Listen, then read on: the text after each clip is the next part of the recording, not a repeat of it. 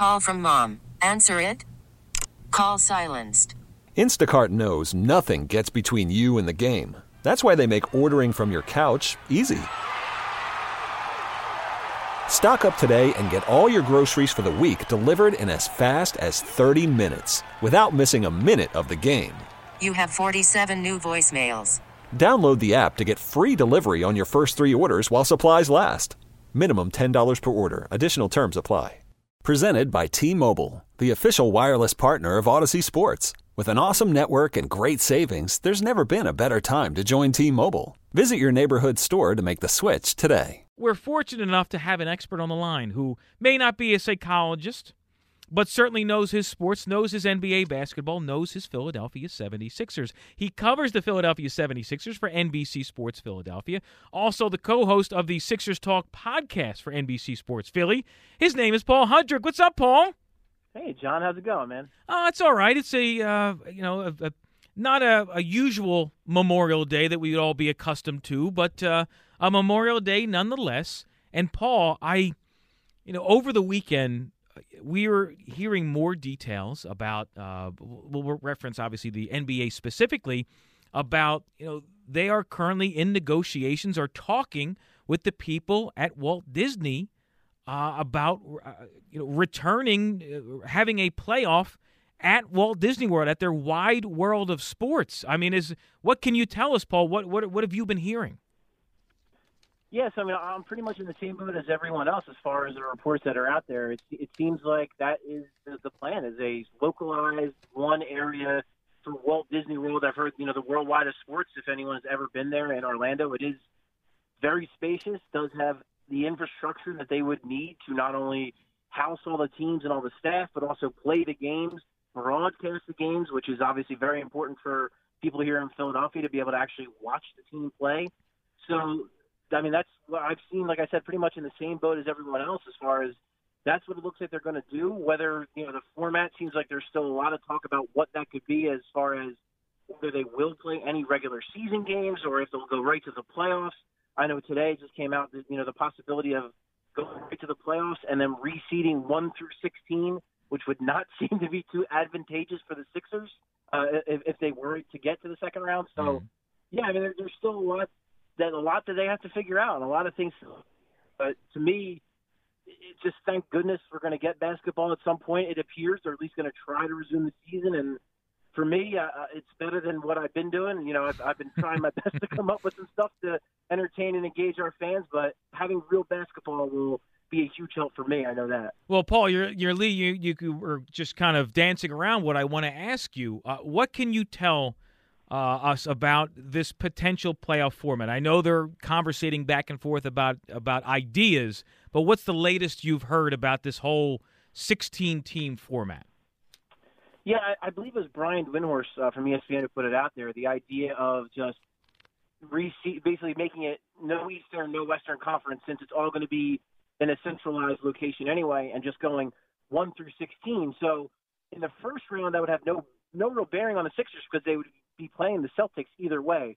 Um, that's not going to be a picnic. I mean, I, they beat the Celtics three out of four times this year. I do think they match up favorably with the Celtics, but you know that's still not going to be a picnic. And then beyond that, I think they'd have to go through like the Clippers, the oh. Bucks, and then the Lakers to oh win. my God! So it is just a pure murderer's row. It's not like your typical Eastern Conference that they'd have to go through. So it would be it would be it would be an uphill climb for the Sixers to say the least. Again, it's not like you have an easy matchup in the first round playing the Celtics, and it's only going to get tougher as you go. Well, um, one of the um, uh, pushbacks that I've gotten just having conversations about what's going on right now with the NBA and what could be is there are uh, a percentage of fans and maybe even some media, I'm not sure, who are almost against this because so much time has gone by that it's almost as if it's going to be a new season entirely. Because if the if what we're hearing turns out to be correct and they take to the court sometime in mid July, I mean we're looking at three months, which is uh, which equates to an entire NBA offseason. How do you view it? Do you view it as a new season? I mean, I, this is a such a unique situation to all of us. Right. For, for me personally, I view it as we all need some kind of finality on, and closure on the season that was. I mean, look, the rosters are all coming back the way they were. The coaching staffs are all coming back the way they were. The teams with you know the Milwaukee Bucks are still going to be the one seed no matter how they structure it all out. So the regular season still counted.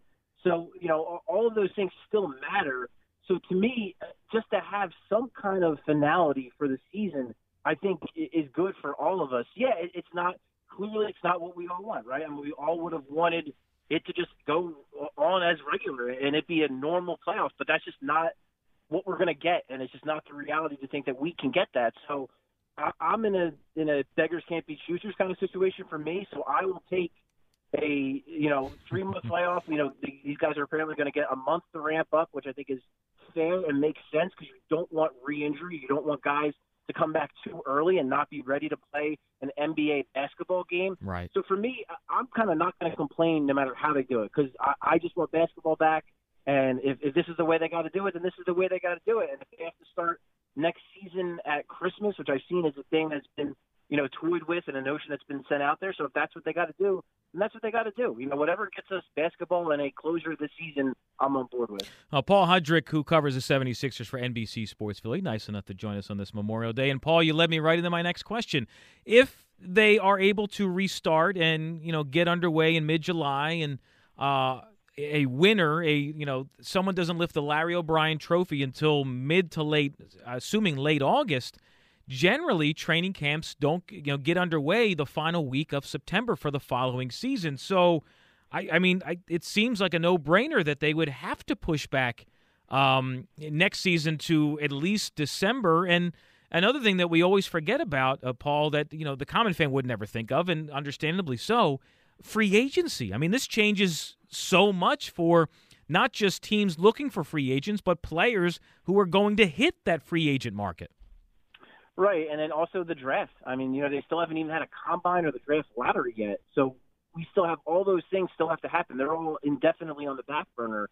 So, you know, for a lot of guys who maybe thought the combine would be their chance to, you know, boost their draft stock, you know, they don't have these, you know, normally, John, we're, we're doing like the, the the draft workouts for the Sixers. You know, we're all at the complex and they're getting five or six college guys in there mm-hmm. to get a closer look and that gives us a chance to get a closer look and to see these guys and to feel these guys out. So it's affecting all of us in that sense. So I mean, there's just going to be a lot of moving parts no matter no matter what you do, and yeah, I mean they're they're going to have to. It's just the again, just the reality the reality of the situation is just they're going to have to push everything back in order to accommodate a combine, in order to accommodate a draft, and then to your point, free agency and any trades or anything like that. It's going to be a really complicated and weird off season, so you're going to need that time to kind of reevaluate reevaluate where you are.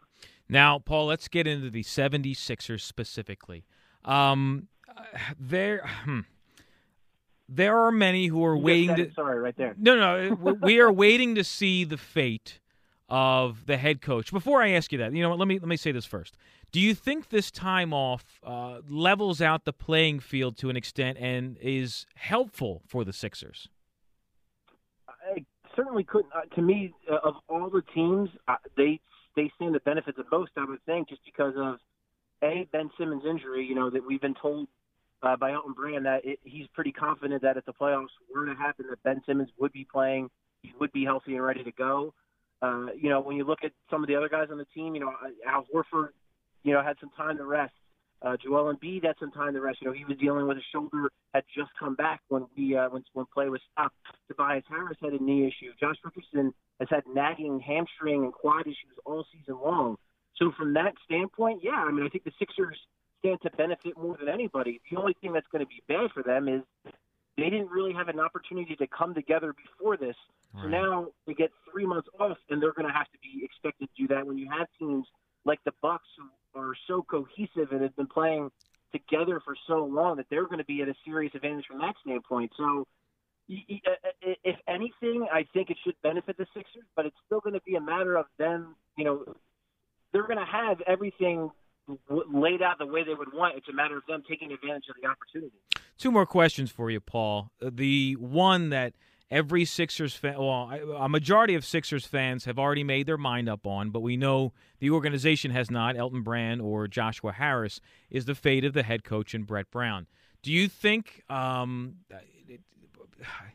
what determines whether Brett Brown is back next year or not? I guess, that's the easiest way to pose it to you. To me, if they don't make it past the, I mean, this is going to be so complicated because of the situation. So I would have said the Eastern Conference Finals, but I don't know that we are going to get an Eastern Conference Finals the way we know it.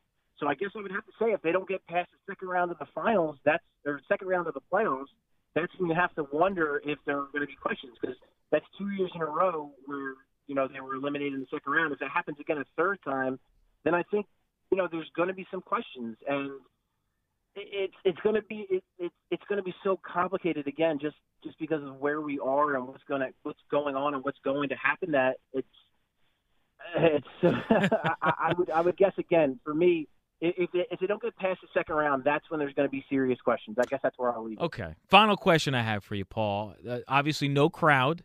So uh, we have no idea if they're going to go the NFL route and pump in crowd noise, at least for the telecast, and see what happens. But we know the Sixers had the best home record in the entire NBA. They had the, I believe, the third worst road record in the entire NBA.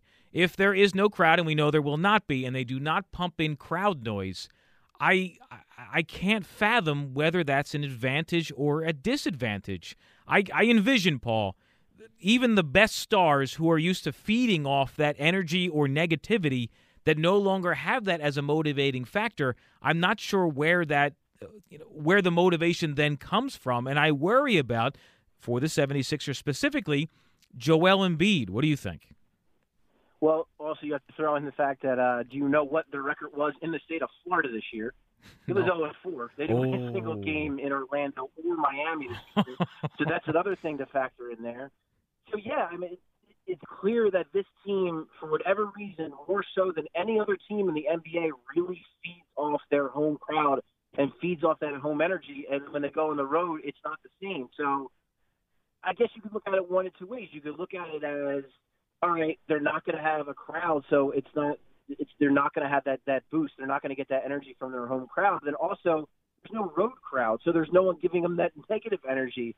So it's so hard to know how this is because it's going to affect everybody, but it's clearly going to affect the Sixers to a, a larger degree, you would think, mm-hmm. because of their home road splits. And like I said, them being winless in the state of Florida doesn't seem to bode well. Yeah, his name is Paul Hudrick, covers the Philadelphia 76ers for NBC Sports Philly, also the co-host of the Sixers Talk podcast. Uh, for links to all his stories, uh, I encourage latest Sixers news, follow him on Twitter at Paul Hudrick. Paul, thanks, man. I appreciate it.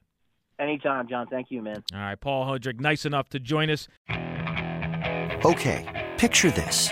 It's Friday afternoon when a thought hits you. I can waste another weekend doing the same old whatever, or I can conquer it. I can hop into my all new Hyundai Santa Fe and hit the road. Any road. The steeper, the better. Because my all new Santa Fe is available with HTRAC, all wheel drive, so I can hit the trail without a worry in the world. Heck, with three rows and best in class rear cargo space, I can pack the whole family in with all our gear. We've got available dual wireless charging for our phones so we'll never lose touch with civilization and we won't lose touch with the primordial power of Mother Earth. So which is it? Waste the weekend or do something a little more epic? And conquer it in the all-new Hyundai Santa Fe. Visit HyundaiUSA.com or call 562 for more details. Hyundai, there's joy in every journey.